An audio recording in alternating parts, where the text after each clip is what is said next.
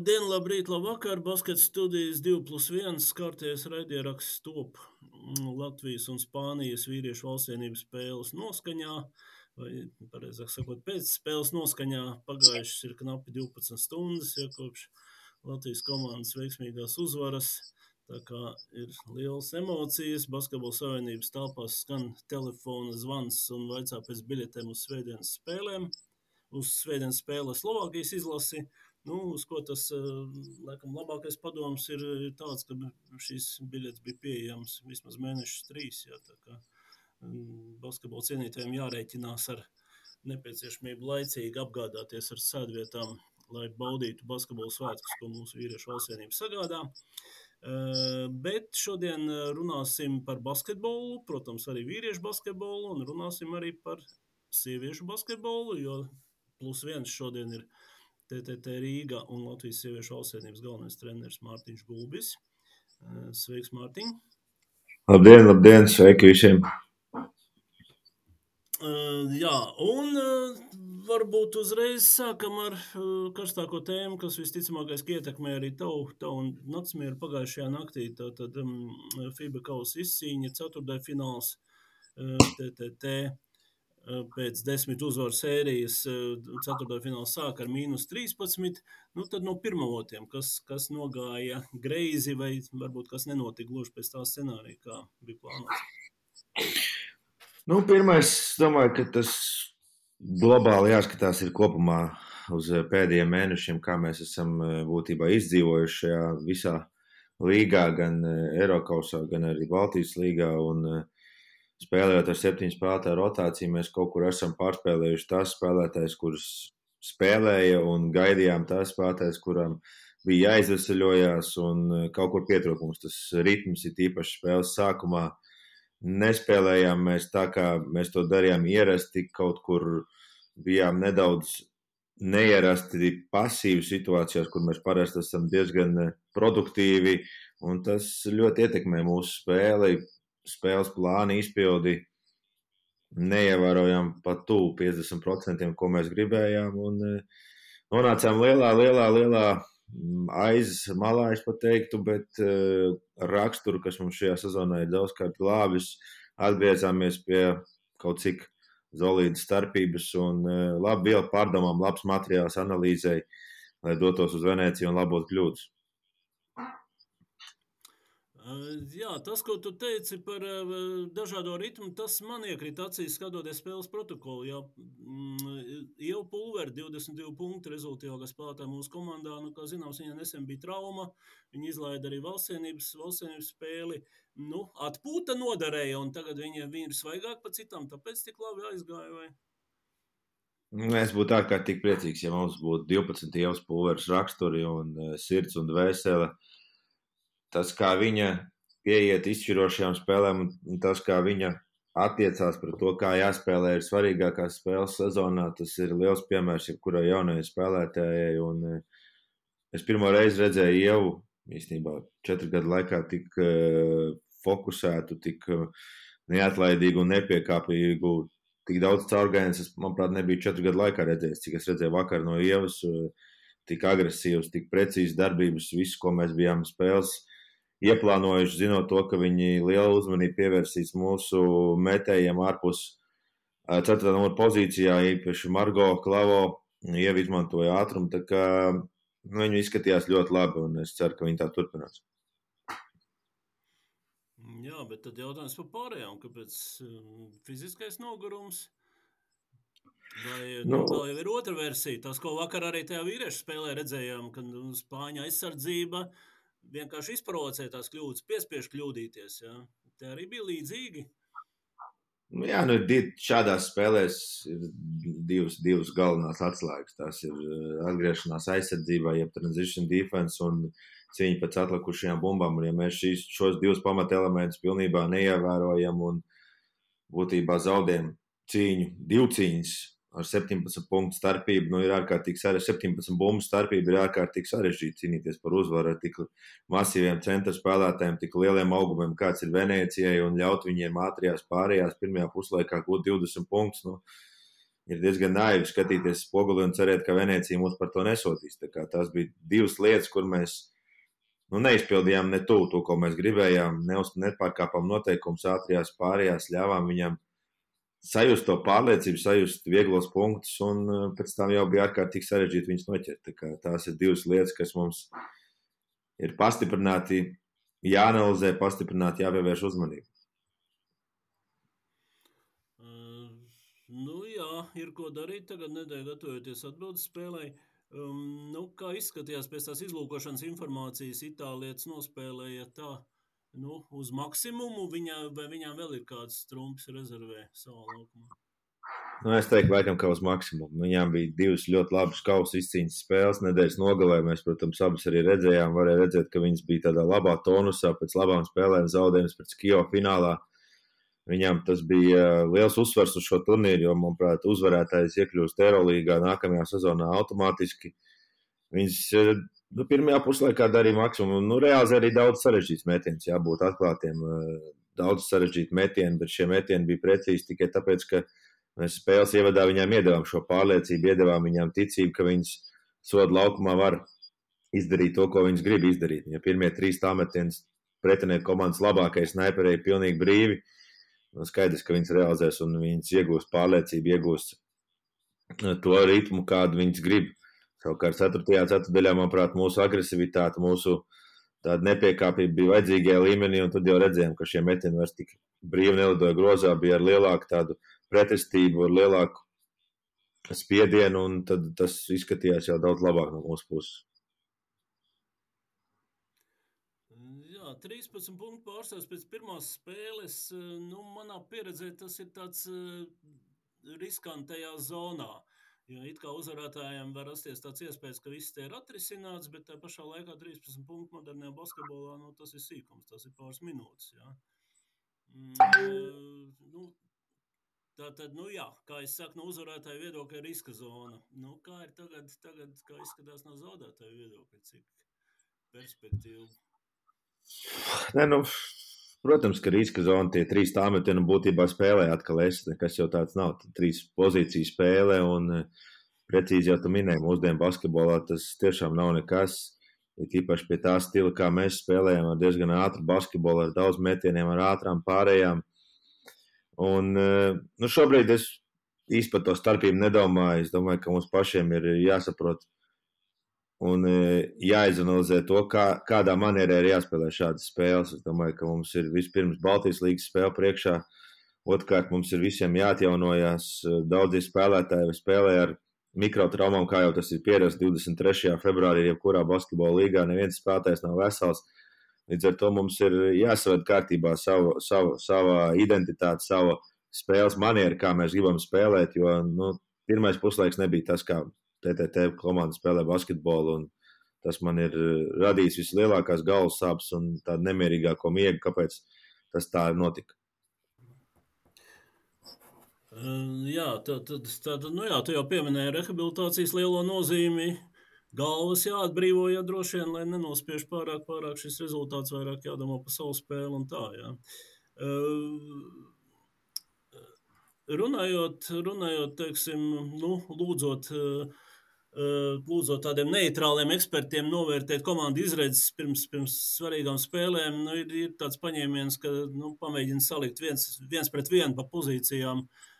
Vienu komandu, otru komandu, nu, tad it kā tas secinājums rodās, rodās pats no sevis. Nu, cik optimistiski šai ziņā ir, ja tā, ja tā objektīvi paskatās TTT pret Venēciju?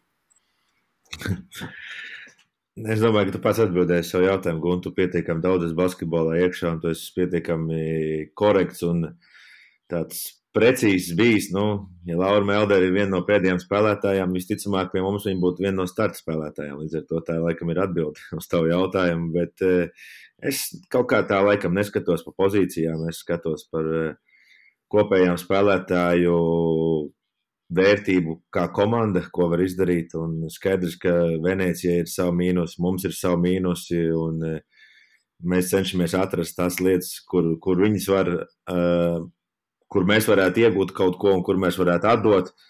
Un es gribētu teikt, ka mēs pietiekami labi atradām tās vienīgi paši.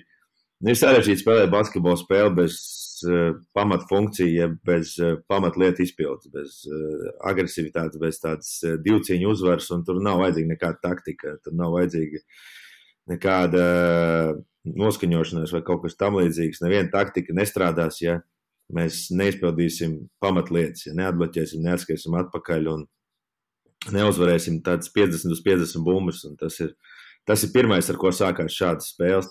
Mums vispirms ir jāpaskatās uz savām manierēm, savu, savu spēli, un es godvārds ticu no visas sirds, ka mēs vairs tik slikti basketbolu nerādīsim šo zonu. Jā, un tas attiecās gan uz um, nu, spēlētājiem, kurus nosacīt varam dēvēt par pieredzējušām, jā, pamatpiecinieks, tā skaitā leģionārs, jā, gan arī, gan arī uz mūsu jauniem spēlētājiem, vai ne? Nu, skaidrs, ka jauniem spēlētājiem tā ir unikāla pieredze, un nav viņām bijušas iepriekš tādas iespējas tādā līmenī darboties, un skaidrs, ka arī Viņas ir kaut kur uzsitušas savu vērtību pēc Eiropas čempionāta, ko viņas lieliski aizdīja. Runa par Vanesu un Luīsu Silu. Skaidrs, ka viņi uz viņām vairs neskatās kā uz jaunām spēlētēm, uz viņām skatās jau kā uz spēlētēm, kas kaut ko var šajā eh, Eiropā un basketbolā parādīt. Nu, par Evelīnu Oto arī viņai tā ir pirmā sezona šādā līmenī un to kādu ceļu viņi ir nogājusi, viss, viss mūs ir apmierinājis. Nu, tagad es jau arī meitenēm teicu. Nu, Mēs esam aizsniegušies līdz latiņai, kur ir atzīme deviņi. Un, lai tik līdz latiņai desmit, tas ir vēl sarežģītāks solis nekā tik līdz devītniekam. Ir kā mazs solis, bet ārkārtīgi svarīgs solis. Un tas ir tas solis, kas mums šobrīd ir jāveic. Jā, bet nu, šajā ceļā laikam šī sezona ir viena no, viena no vērtīgākajām viņam bijusi. Es domāju, Lūdzu, nu... Silu, es domāju, Evelīna, ko tu pieminēji, Vanessa. Nu, tā, nu, ja mēs tā paskatāmies ar vēsu galvu, un arī vakar atnākot mājās, parunājot ar sievu, kur ikdienā man ir klāts ļoti daudz. Nu, nu, protams, ka mēs gribam vairāk. Nu, protams, ka mēs, nu, mēs gribam, lai Vānijas iemet 30 punktus Eirolandes līmeņa komandai. Nu, viņi iemet 20 punktus. Nu, Lūdzu, Silu reāli 9 punktus. Nu, viena atlikusi bumba varbūt ir nedaudz par mazu, bet tas, kā viņi spēlē valsts vienībā, ar kādu pārliecību, ar kādu mieru, tas man radīja prieku par to, ka viņas eh, aug un viņām vēl ir daudz jāaug, daudz jā, jāattīstās un jālimitē ir kaut kādas kļūdas skaits, kur bumbas vērtībai ir lielāka nozīme, bet eh, tas, kā viņas spēlē, tas, kā viņas atdod savu sirdi un dvēseli un progresē un darbojās treniņu procesā, tas, tas man kā trenerim un kā cilvēkam ir pats pats, pats svarīgākais dzīvē. Nu jā, spriežot pēc šiem vārdiem, tev laikam nebija pārsteigums tas, kā meitenes nospēlēja valstsienības spēlē ar Izraēlu. Jo, nu, teikšu, kā ir, man no malas skatoties, pirmajā puslaikā, kad ūdens sāk smelties mutē, jā, nu, nebija tāds ļoti optimistiski noskaņa, bet, bet tad, nu, tieši, tieši jaunās ar savām aktivitātēm un arī rezultatīvām aktivitātēm faktiski atdzīvināja komandu. Vai ne? Piekrīt, piekrīt. Nu, skaidrs, ka ja tu ikdienā strādā ar šīm spēlētājām, viņas jūt to uzticību, es, jū, es dodu viņām pārliecību, bet es pats personīgi biju pārsteigts par to, kā viņas darbojās, jo galu galā abām viņām tā bija tikai otrā oficiālā spēle. Ar lomu komandā tā laikam es precīzi pateiktu ar to, ka no viņām gaida kaut ko, nevis uh, skatoties no, so, no rezerves soliņa uz notikumiem laukumā, bet pašām būt uh, lēmējām pašām būt eh, darbību veic, veicinātājām un spēlētājām, kuras pieņem lēmumu, un ir īpaši Vanes, kur pagarinājumā pat spēlē kā saspēles vadītāji un eh, atrada divus personīgos pārkāpumus kā pieredzējuši spēlētāji. Tas bija visai priecīgs un tāds lab, lepns moments, jo visu gadu mēs esam strādājuši un mēģinājuši atrast šādas iespējas, un liels prieks, ka viņi to izdarīja. Nu jā, es vēl piebildīšu, ka viņi ne tikai atrada pārkāpumus, bet arī, bet arī realizē tos sodus, ja galotnē. Ko, nu, tas arī ir. Tas vīriešu spēle, ja kā tur tās beigas un kādi zēni meta garām sodus, jā. Sveiciens Rikiem Rubio. Nu jā, sāksim arī ar to. Jā. Tad, es, tā, es saku, es tā, ja, man, ja tu man tā sāc stāstīt, tad es to saprotu, bet es būtībā tajā spēles karstumā vienkārši epizode no epizodes. Un, kad Vanēs nostājās uz sormetienu līnijas, es vienmēr domāju, ka tur ir divi precīzi sormetieni. Es pat neiedomājos galvā, ka, ka kāds sormetiens varētu būt neprecīzs, bet man ir tieši tāda paša pārliecība arī par visām meitenēm, nav tikai par Vanesu, bet nu, Vanes ir pierādījusi savā karjerā, cik nu viņai tā karjera ir gara bijusi, ka viņai tāda nervu sistēma un tāda augstasanība pagaidām viss ir bijis diezgan augstā līmenī.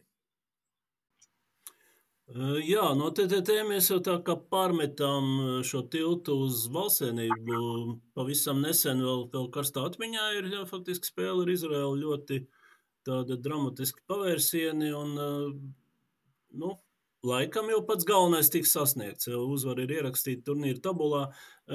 Starp citu, jā, šajā kontekstā ir jautājums arī no mūsu sekotājiem. Es nezinu, vai basketbola studijas sekotājiem vai Mārtiņa taviem sekotājiem. Uh, nu, filozofisks jautājums, kas labāks, smūgs zaudējums vai slikta uzvara?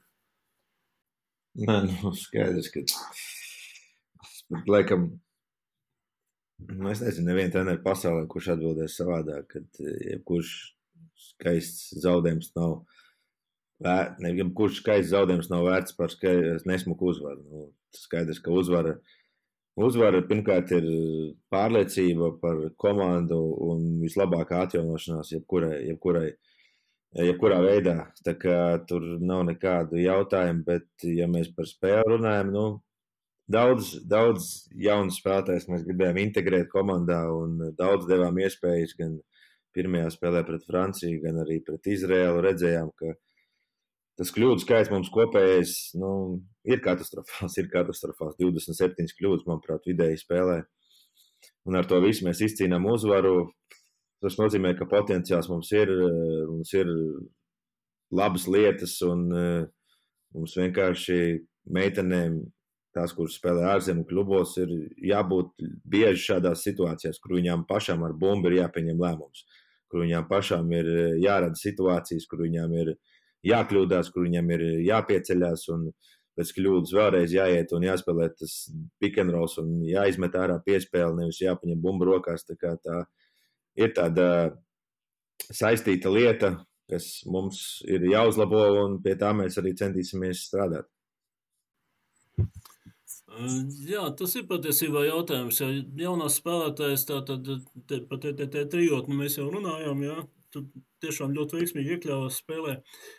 Nu, kā ir ar tām meitenēm, kuras ir ārzemju klubos, arī, arī vienaudas Vanesai, vienaudas, vienaudas Luīzai? Nu, nav nekāds noslēpums. Ļoti gribējām mēs sezonas gaitā Ketiju Vihmanu piesaistītu TTT klubā, bet viņi izvēlējās citu ceļu. Ja mēs tā atskatāmies atpakaļ, es viņai personīgi arī teicu, šķiet, ka nepareizo ceļu viņi izvēlējās, jo Vācijā viņi īpaši daudz netiek pie lomas un viņai tāda teikt, sasaldēta sezona bez izaugsmas iespējām. Daudz viņi ir uh, sēdējuši uz soliņa, maz ir spēlējuši. Un, priekš, manuprāt, viena no tādām talantīgākajām meitenēm, kas mums ir bijušas, uh, viņai laba, labas darba ētika, laba attieksme pret darbu.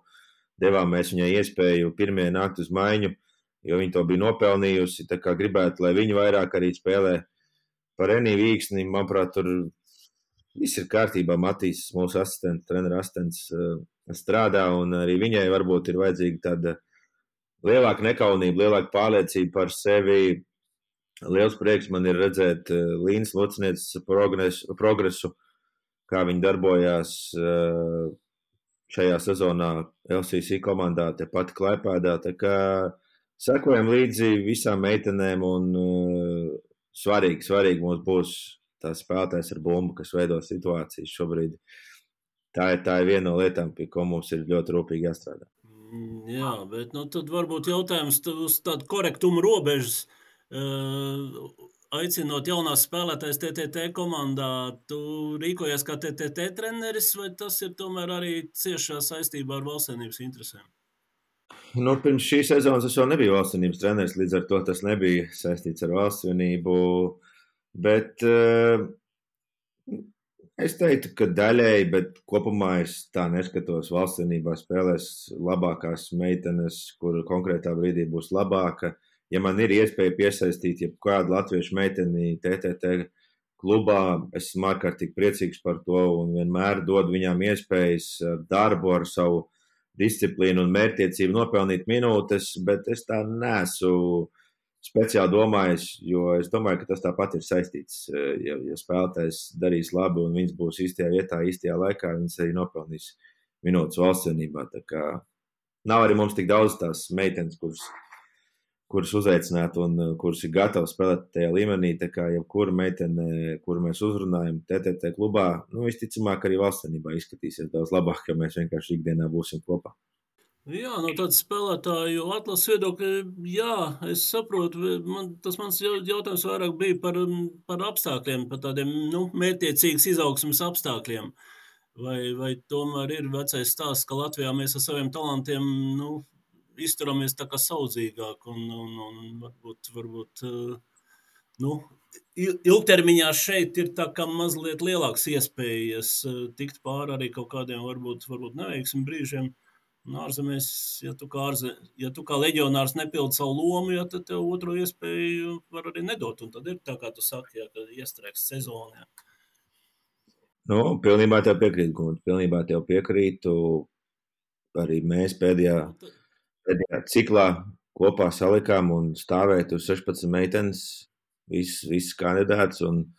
Būtībā tāds eh, konkrēts spēles laiks ar lomu komandā, ar tādu piedarību komandai. Nu, tikai dažām meitenēm ir. Pārējām tur ir nu, grūta situācija. Mēs, protams, Kitijai ir superklubs un ne, viņi cīnās par Eirolandes titulu. Anete arī nespēlē tik daudz minūtes, cik viņi spēlē valsts vienībā. Nu, Digna Strautmana varbūt spēlē pietiekami solīdu lomu, bet tas ir polijas čempionāts, viss cīņa polijas čempionātam. Aleksai ir kaut kāda loma nu, pārējām spēlētājām.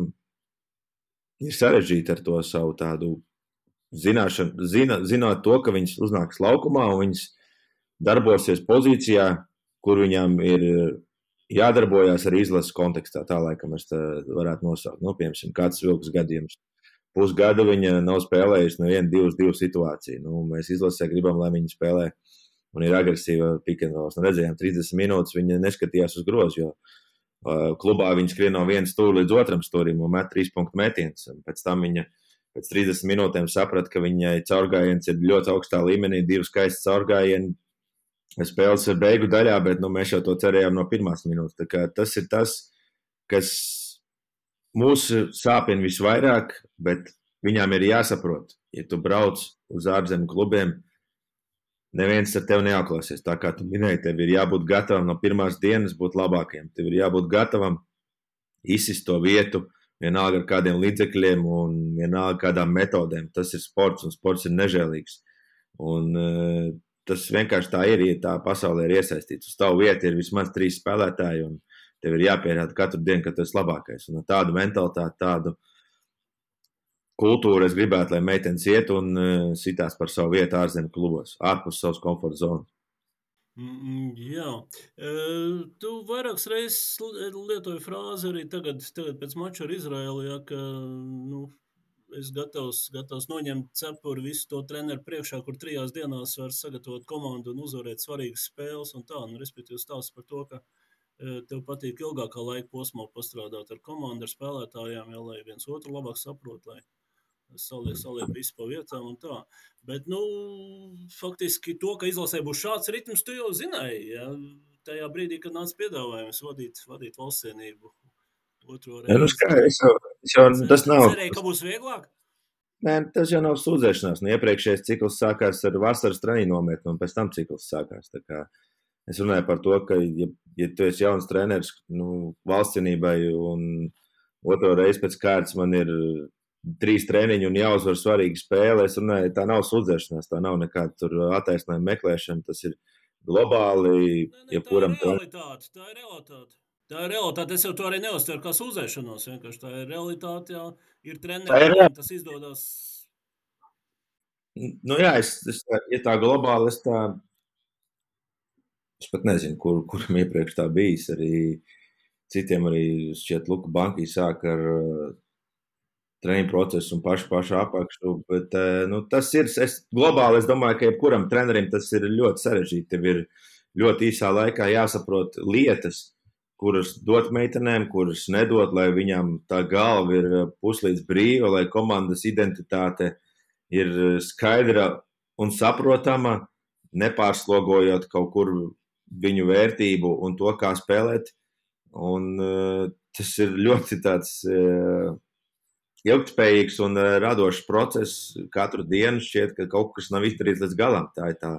Protams, ka meitenēm un spēlētājiem mēs to nenododam, bet tas ir tāds, ja tu esi treneris, kurš kaut cik grib sagatavot taktisku komandu, un es vienmēr esmu centies taktiski sagatavot komandu Eh, uz kaut kādām lietām, uz pārsteigumiem, lai mēs, būt, lai mēs iegūtu kaut kur eh, priekšrocības, tad tas ir eh, sarežģīts process. Un, interesants process, noteikti salīdzinot ar pirmo ciklu, mēs esam adaptējušies un darījuši kaut kādas lietas labāk. Noteikti.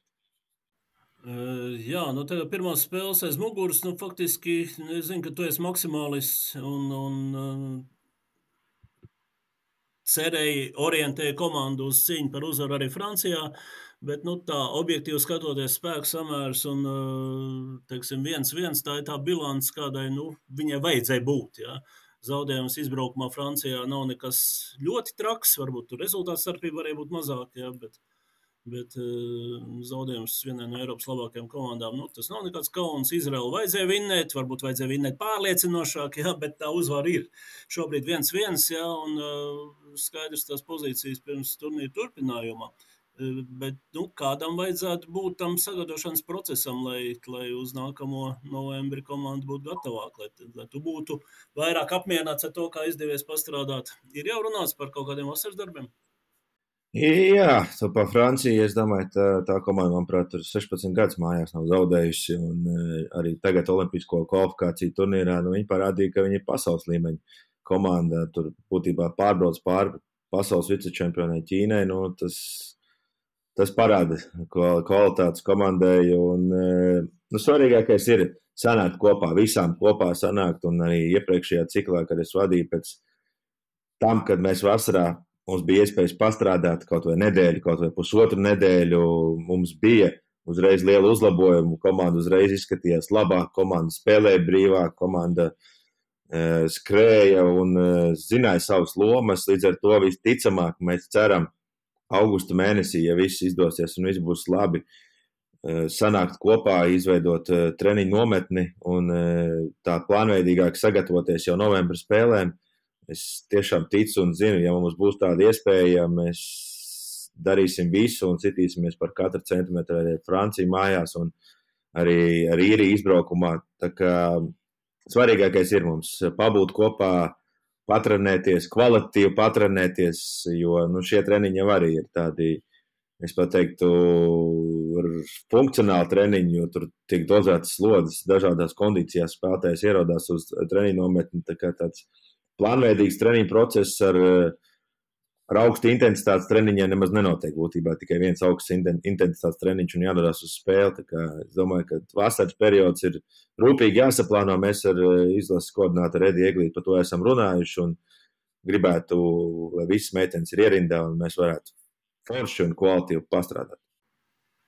Jā, viena lieta ir eh, tas, ko treneris grib izdarīt. Otra lieta, nu, kas notiek ar kolektīvu mikroklimatu. Tomēr jauns spēlētājs ienāk, nu, tas jau jebkurā jebkurā komandā, jebkurā sporta veidā, sporta spēļu veidā, jā, tas eh, paudžu maiņas process ir tāds, tāds izaicinošs. Ir pieredzējušās spēlētājs, kurš grib nosargāt savu vietu, jaunās grib ieņemt. Jā, nu, kā tur, eh, kā teiksim, tā komandas ķīmija veidojās, kā tu redz no savām pozīcijām? Nu, tas laikam ir pats labākais, kas var būt Latvijas valsts vienībā, ka šeit eh, es vismaz ticu un mums ir izveidota uh, vērtību skala un kultūra, kādā mēs darbojamies, pēc kādiem noteikumiem un kā mēs gan iesaistām jaunos spēlētājus, gan respektējam pieredzējušos spēlētājus, izrādām cieņu, bet katrs citamies par savu vietu, un es neesmu novērojis, un cent, gribu arī nekad vairs ne, nekad nenovērot, ka ir kaut kādas nepilnības vai nesaprašanās spēlētāji savā starpā. Manuprāt, viss ir ļoti auglīgi un uh, ražīgi tādā ziņā, ka jaunās spēlētājas tiek integrētas un viņām tiek dot iespējas eh, gal galā strādāt un eh, pilnveidoties pret ļoti augstu līmeņu spēlētājām. Un uh, viņas labi arī elpo pakausī, neļaujot atslābt mūsu pieredzējušākajiem spēlētājiem, kurus jau ir uh, daudz, daudz gadus izlasē. Tā kā es domāju, ka tas viss ir ļoti veselīgi, ļoti labi un, manuprāt, pareizajā virzienā. Mm, jā, labi. Nu tad novēlam, lai piepildās eh, plāni attiecībā uz vasaras darbu. Un tad eh, nu, man bija jautājums, bet es viņam laikam pat tev neuzdošu, vai varam uzvarēt Franciju. Nu, skaidrs, ka tu teiksi, ka varam. Nu, skaidrs, nu, protams, ka varam. Vispirms mēs, nu, ja mēs atskatāmies uz iepriekšējo cīņu, nu, vajadzētu iesākt pirmās piecas minūtes bez deviņām kļūdām. Tas ir nu, stipri par daudz, nu, maigi izsakoties un skaidrs, ka tādu fizikalitāti, kādu Francija piedāvāja, mēs, nu, es personīgi nebiju piedzīvojis. Tā, tā ir vēl viena lieta. Un, nu, skaidrs, ka varam. Tā būs pilnībā cita spēle, pilnībā cits spēlētājs, domāju, arī noteikti būs. Un mēs būsim labāki. Visticamāk, arī viņas būs aizdījuši Olimpiskās spēles savā laukumā un redzēs, kā viņam klāsies. Bet nu, noteikti viens no favorītiem vispār Olimpiskajās spēlēs. Es domāju, viņas būs. Bet pareizi sagatavojoties, pareizi darot lietas ar lielu pārliecību un lielu tādu gribas spēku un mērķtiecību, mēs varam sagarāt viņām problēmas. Jā, un starp citu, tas olimpisko spēju faktors Francijas sakarā vispār varētu būt interesants, jo tur vēl grūti pateikt, kā, kā tur atsauksies. Atkarībā no tā, kā viņas nospēlēs, kāds būs rezultāts. Nu, kā tur viena otra pieredzējusi spēlētāja varbūt ka uzskatīs, ka tas ir skaists punkts karjerai. Un tad nāks jaunās un salkušās. Jā, es pat laikam gribētu, lai tomēr tās pieredzējušās ir sastāvā, jo tās jaunās un izsalkušās, nu, mēs redzējām, kādā līmenī viņas darbojās, un viņām tur vesels, vesela nometne bija izveidota, un es pat laikam teiktu, ka pret pieredzējušākām kaut, kur, kaut kādos brīžos mēs varētu atrast labākas opcijas, jo tās jaunās, nu, visai iespaidīgi ķermeņi, visai iespaidīgi, un pat zini, kur jaunā spēlētāja ienāk arēnā, kur ir 5000 līdzjutēji, nu, viņi ir izsalkušāki nekā, ne, ne, nevis meistarīgāki, bet tajā konkrētajā brīdī viņi ir jaudīgāki pavisam noteikti. Kur pieredzējušākā varbūt nospēlē nedaudz pasīvāk, nedaudz vienkāršāk, un tas mums noteikti būtu. Es domāju, ka mums būtu daudz vienkāršāk, nu nevis vienkāršāk, bet uh, vairāk iespējas, ja Johannes būtu spēlējis spēli. Mēs vismaz būtu atraduši. Tā tur bija pieci spēlētāji, kas uh, dzelžēna sistēmu, dzelžēna disciplīna darbojās aizsardzībā bez tādām īstām vājām vietām, bet, nu, saku, tas, tas tāds mazs novērojums no malas. Jā, labi, ņemšu tālāk manus neformālos kolēģus jautājumi. Tad, tad LBS sociālos tīklos uzdot Mārtiņam Gulbim, nu, vai viegli būt izlases trenerim un vai vispār patīk treneru darbs. Nezinu, kāpēc šaubas radušās. Viegli, viegli noteikti nu, tas nav liela atbildība, bet uh, tas, uh, tas, ka tu nostājies un skan tā valsts himna, tas uh, padara tevi lepnu un uzliek lielu pienākumu un godu par to, ko tu dari. Un, tas ir, manuprāt, kājās visaugstākais sasniegums, ja tu vari būt savas valsts vienības galvenais treneris. Līdz ar to tas katru dienu man ir zemapziņā, un katru dienu esmu pateicīgs par to. Man ir tāda iespēja, un es iz, iz, izturos ar, pret to ar visaugstāko atbildību, kāda var būt. Kāda bija otrā daļa, vai man patīk? Nu, es domāju, ka jebkurš cilvēks neapzinās, cik sarežģīts ir treneru darbs, cik mm, mentāli un psiholoģiski tas ir sarežģīts. Jo jebkurš treneris, es domāju, ir maksimālists, un jebkurš treneris grib sasniegt labāko rezultātu pats darba process, sagatavošanās, plānošana, analizēšana, tā ir vislielākā bauda, kas man ir. Gatavoties, meklēt vājās vietas, censties spēlētājiem nodot to informāciju, un pēc tam redzēt, ka spēlētājs to saprot un viņam sanāk. Tas padara mūsu darbu vienkārši. Vai tas laika stundas, tāds uh, analizēšana un uh, kopējais, nopietni, vakardien beidzās spēle 9.30, mazais aiziet gulēt savu spēli noskatījos. Eh, šodien no rīta piecēlos aizvedas dārziņu. Uzreiz ķēros klāt Latvijas izlases spēlē. Tas ir mežonīgs basketbols, mežonīga dzīve basketbolā un mežonīga pilnveidošanās. Viegli tas noteikti nav. Eh, jā, kur ir bijusi jūsu grūtākā spēle, kurā vajadzēja tā kārtīgi pasvīst uzvaras dēļ? Hm.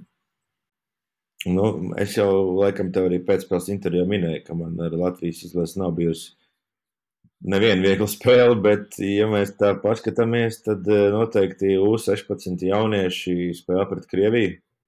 Tā bija ārkārtīgi smaga cīņa. Mīnus 19, mīnus 8, 45 sekundes līdz beigām. Divi soda metieni, mīnus 3.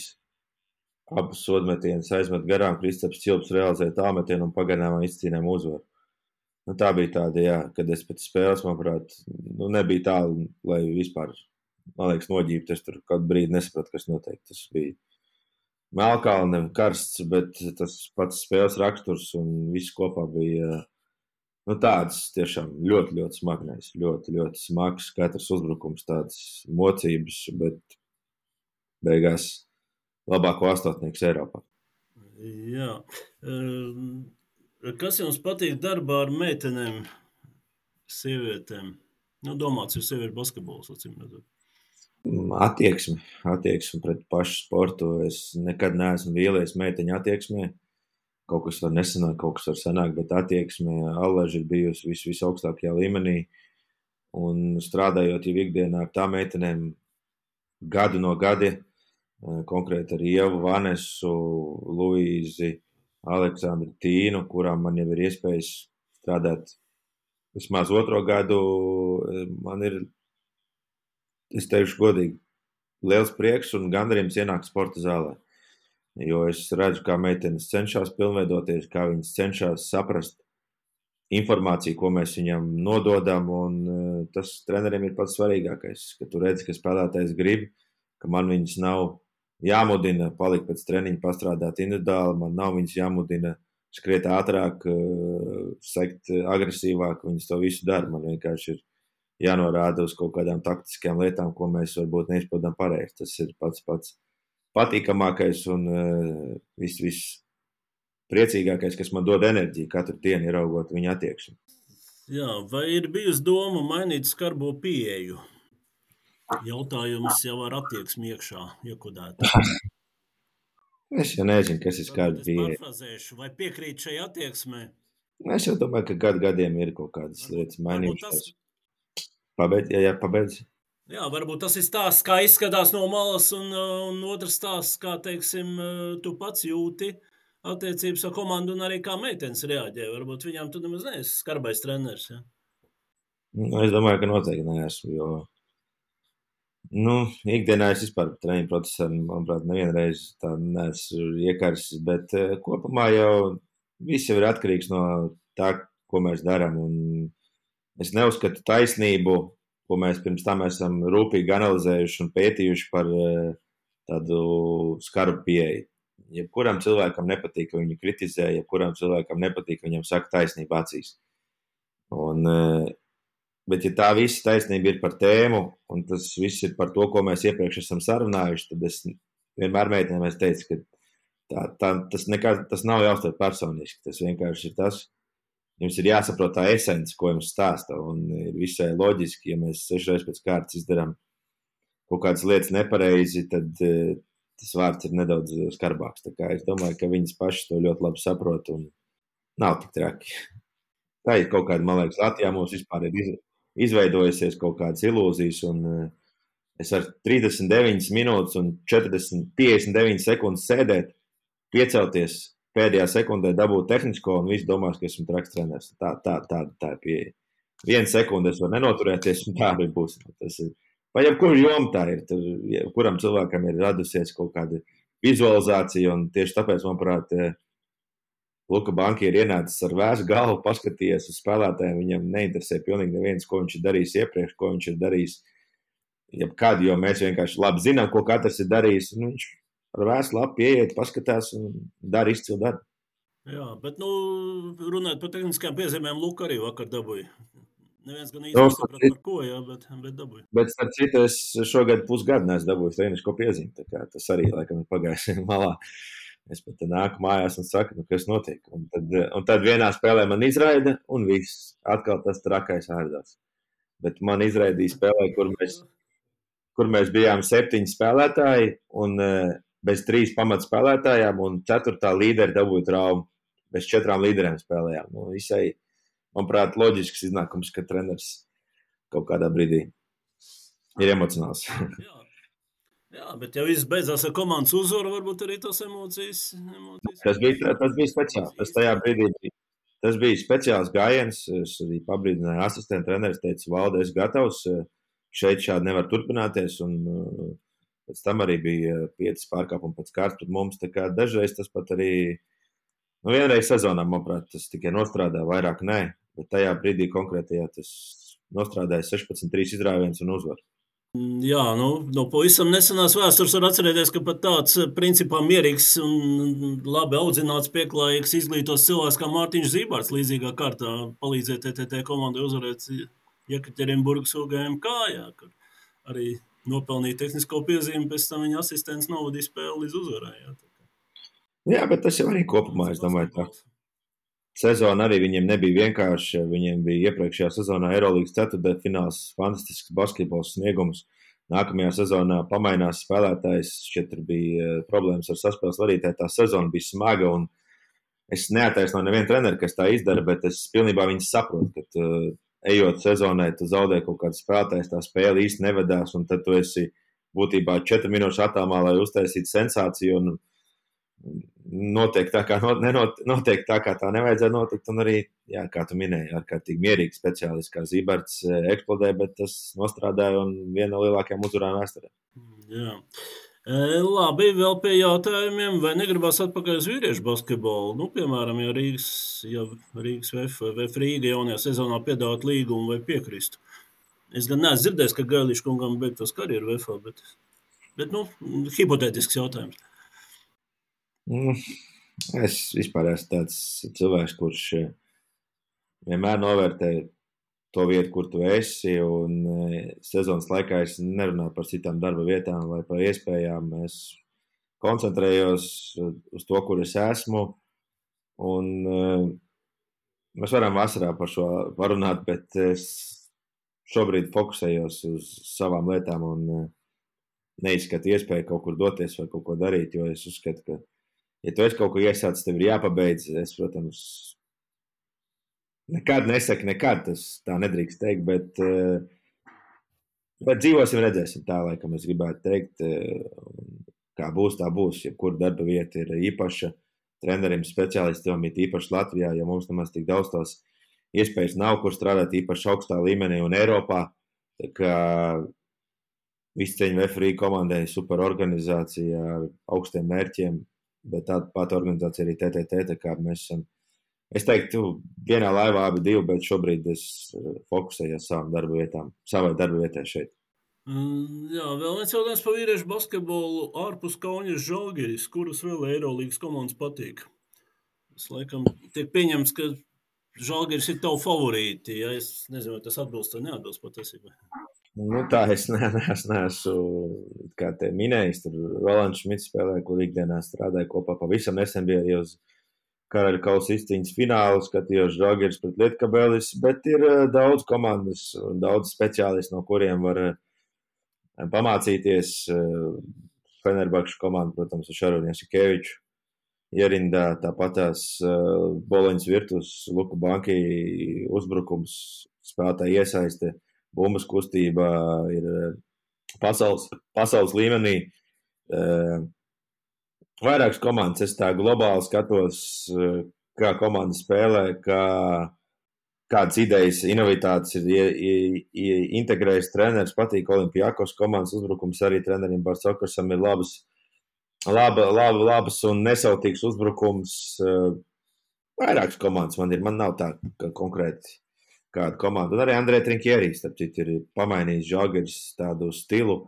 Žāgeris spēles zīmējums ir kļuvis daudzveidīgāks un neprognozējamāks un sarežģītāks pretiniekiem. Tā kā arī viņš ir viens no tiem, kuru var vērot un kurš tiešām ļoti labi rūpīgi sagatavo komandu katrai spēlei.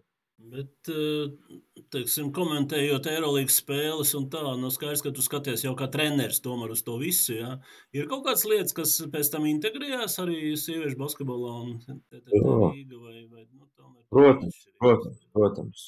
No, tagad jau vispār tas arī vakar skatījāties, ja pretī mums bija 1,95 cm garas Somijas izlases basketboliste, kuri spēlēja ar seju pret grozu un vienā brīdī nespēlēja. Un tas plastiskums, tāda veiklība, kāda, kāda viņai ir ātri uzbrukumā, noķert bumbu gaisā, nenolaist lejā un izpildīt metienu. Nu, daudz uh, vīriešu basketbolistu tā nevar izdarīt, kā viņi to var darīt. Tas sieviešu basketbols pēdējo gadu laikā ir audzis. Fiziski arī ir ārkārtīgi audzis. Spēlējot vēl Eirolandā, mēs saskārāmies ar pasaules līmeņa tādu atletiskumu un jaudu. Un es neteiktu, ka ir liela starpība. Daudz, daudz sadarbības, daudz kaut kādas lietas var spēlēt arī sieviešu basketbolā un darīt to ļoti augstā līmenī un ar labu tādu intensitāti. Jā, bet kas tad būtu varbūt jādara citādāk Latvijas eh, sieviešu basketbolā, tajos varbūt zemākajos plauktos, lai meitenes labāk sagatavotu tam prasībām, kas tagad nāk priekšā Eiropā pasaulē? Mm. Nu, vispirms mums ir jābūt ķermeņiem. Tas, to, to, to tu nevari uztrenēt, un to tu nevari tā iegūt. Bet globāli mums ir jābūt ļoti daudzfunkcionālām, laikam tā es teiktu, ka mēs spējam grūtā situācijā, kad īsti nekas neveidojās, sācināt un radīt situācijas viens pret viens. Tas, ko es šodien no rīta redzēju, no Latvijas vīriešu izlases puses, jebkurš spēlētājs viens pret viens bija gatavs apspēlēt savu pretspēlētāju. Tik ļoti slavēto un uh, augstu vērtēto Spānijas aizsardzību, nu, Lomažu viens pret viens tur neviens nevarēja noturēt. Viņš katru reizi, kā gribēja, viņš radīja situāciju vai nu sev, vai partneriem 18 punktus, 7 rezultātus piespēles. Tas nozīmē, ka vismaz 35 punktus viņš ir atnesis komandai. Un uh, tas, kā viņš atrod iespējas, un tā ir viena no lietām, kas ir jātīsta un pie kuras ir ļoti rūpīgi jāstrādā.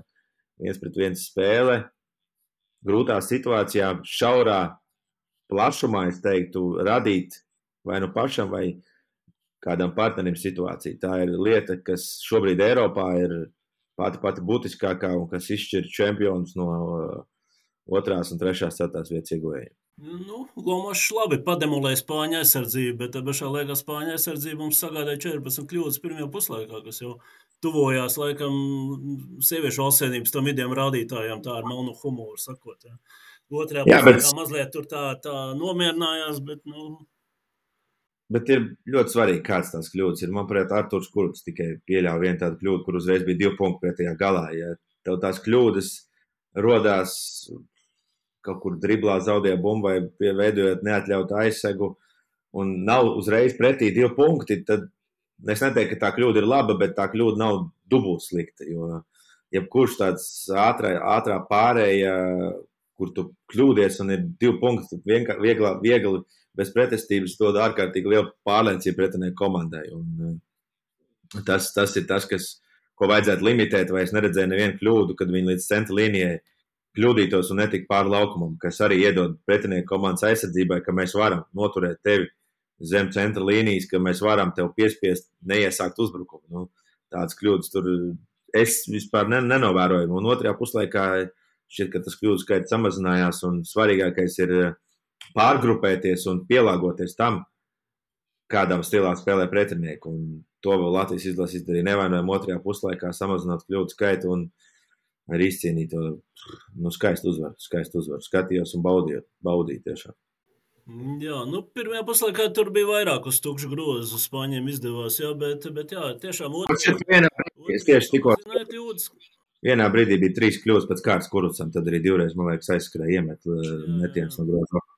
Jā, bet otrajā samazināja to kļūdu skaitu. Un, un, un tur jau bija interesanti skatīties to, to mazo spēlētāju dueli, jo spāņi sēdza uz noteikumu pārkāpumu robežas. Reizēm likās, ka arī pāri tiesnešiem tā nelikās. Nu, tas vienmēr tāds strīdīgs jautājums. Jā, bet nu, tie mūsu mazie, mazie palielam to spiedienu izturēja. Kaut gan, kaut gan eh, savukārt bija ļoti maz brīvi trīspunktnieku otrajā puslaikā. Jā, tur to ārējā līnija jau spāņi mums tā tīri smuki neutralizēja. Nu, tur bija jāspēlē maksimāli vienkārši, maksimāli agresīvi. viens pret viens, manuprāt, tāds arī bija Lukas uzstādījums. Izskatījās, ka Spānijas izlases basketbolists paļaujas uz viens pret viens aizsardzību īpaši daudz, nepalīdzot. Līdz ar to tur bija vienkārši jābūt agresīviem, jādodas līdz groza apakšai un ar visu to spēku un jaudu jāgūst tie punkti. Kā to izdarīja pietiekami labi. Un es saku, nu, kaut ko grūti jau arī arī viņiem sagatavoties. Ja, ja pats Seržīs Karjolo, četrkārtais Eiropas čempions, pasaules čempions, sūdzās par to, ka Spānijas izlases basketbols netiek pie pietiekama laika Eirolandes spēlēs. es domāju, otrā pretī, nu, atnāk Rihards Lomačs, kurš mēnesi, pusotru nav spēlējis basketbolu, viens pats nokārto uzvaru. Tas, tas, tas man sagādā lielu prieku, ka tiešām mūsu spēlētāji nekaunība un tāda pārliecība ir kosmiskā līmenī. Jā, nu ko, turpināsim laikam baudīt vīriešu basketbolu. Svētdien spēle ar Slovākiju. Šodien LBS te, telefons ir karsts, vaicājot pēc papildus biļetēm. Jā, nu kaut kas vēl laikam parādīsies tirzniecībā, bet nu, nekas daudz tur nebūs. Tā kā, tā kā jāaicina eh, tos nu, gribētu teikt, nelaimīgos, kas netiks arēnā, jāskatīties televīzijas translāciju, baudīt, baudīt vīriešu basketbolu, nu, bet jaunadēļ turam īkšķi par TTT, jo mīnus 13 pirms spēles Venecijā nav labi, bet no otras puses, nu, tāds labs izaicinājums, iespēja ierakstīt savu vārdu vēsturē, vai ne? Mēs jau šobrīd, manuprāt, esam jau rakstījuši vēsturi, iekļūstot, iekļūstot top 8, bet uh, es nezinu, kāpēc un kādu iemeslu motīvu vadīti, bet visas spēles izbraukumā mēs spēlējam daudz labāk. Visas pilnībā spēles, kuras mums šogad ir bijušas izbraukumā, mēs esam spēlējuši ar lielāku agresivitāti, ar lielāku enerģiju, ar lielāku tādu pārliecību par saviem spēkiem. Nu, pilnībā visas spēles mēs esam tiešām, vai tas, ka mēs visu laiku esam kopā un blakus lietas netraucē ikdienas ritmam, var būt, bet eh, tiešām viss gan Grieķijā spēlēt pret Olimpijākos, gan Turcijā gan arī Francijā mēs aizdījām ļoti labu spēli izbraukumā. Visas izbraukuma spēles mums ir bijušas labākas. Es nesaku, ka tas uzreiz mums dod kaut kādu, kaut kādu punktu pārsvaru, bet tas noteikti dod to, ka mēs varēsim labāk sagatavoties. Jo ikdienā mums nesanāk trenēties Olimpiskajā centrā. Varbūt tas arī kaut kur ir maziņš fakts bet tas, tas nav nekāds attaisnojums vai iemesls tam visam. Bet eh, es saku, mūsu komandai, laikam, jaunai komandai ir svarīgi būt kopā, būt eh, to vienu dienu kopā, visur doties paēst, visur būt eh, vienā ritmā, vienā tādā labā kondīcijā visiem kopā, kad neviens nav ārpus. Citiem varbūt skola traucē, kā mūsu pamatcentram Evelīnai, vēl kāda filmēšana. Viņai tur ir kā, tās visas lietas noliekam malā, un mēs esam tikai par basketbolu. Tas, tas, tas, tas, tas ir ļoti svarīgi. Jā, labi. Nu tad paliekam optimisti. Baudam, baudam basketbolu, veiksim TTT nākamnedēļ. Un nu, tiekamies basketbolā. Basketbolā ir daudz interesantu lietu. Tuvojās izslēgšanas turnīri gan sieviešu līgā, gan vīriešu līgās. Jāsaka, atklāti, tikai tagad viss sāksies, Gunte. Tikai tagad. Tikai tagad viss sāksies. Tagad reāli sākās. Kā saka, klasīts cājas basketbolā skaita pavasarī. Nekas jau nav mainās komandu nosaukumu, bet princips paliek. Īstā sezona sākās tikai tagad. Labi, paldies, paldies Mārtiņ. Tiekamies arī basket studijā turpinājumā. Nākamā nedēļa sakojiet LBS sociālajiem tīkliem. Uzzināsiet, kas būs nākamais viesis. Varēsiet viņiem uzdot jautājumus. Izmantojiet šo iespēju. Paldies, visu labu!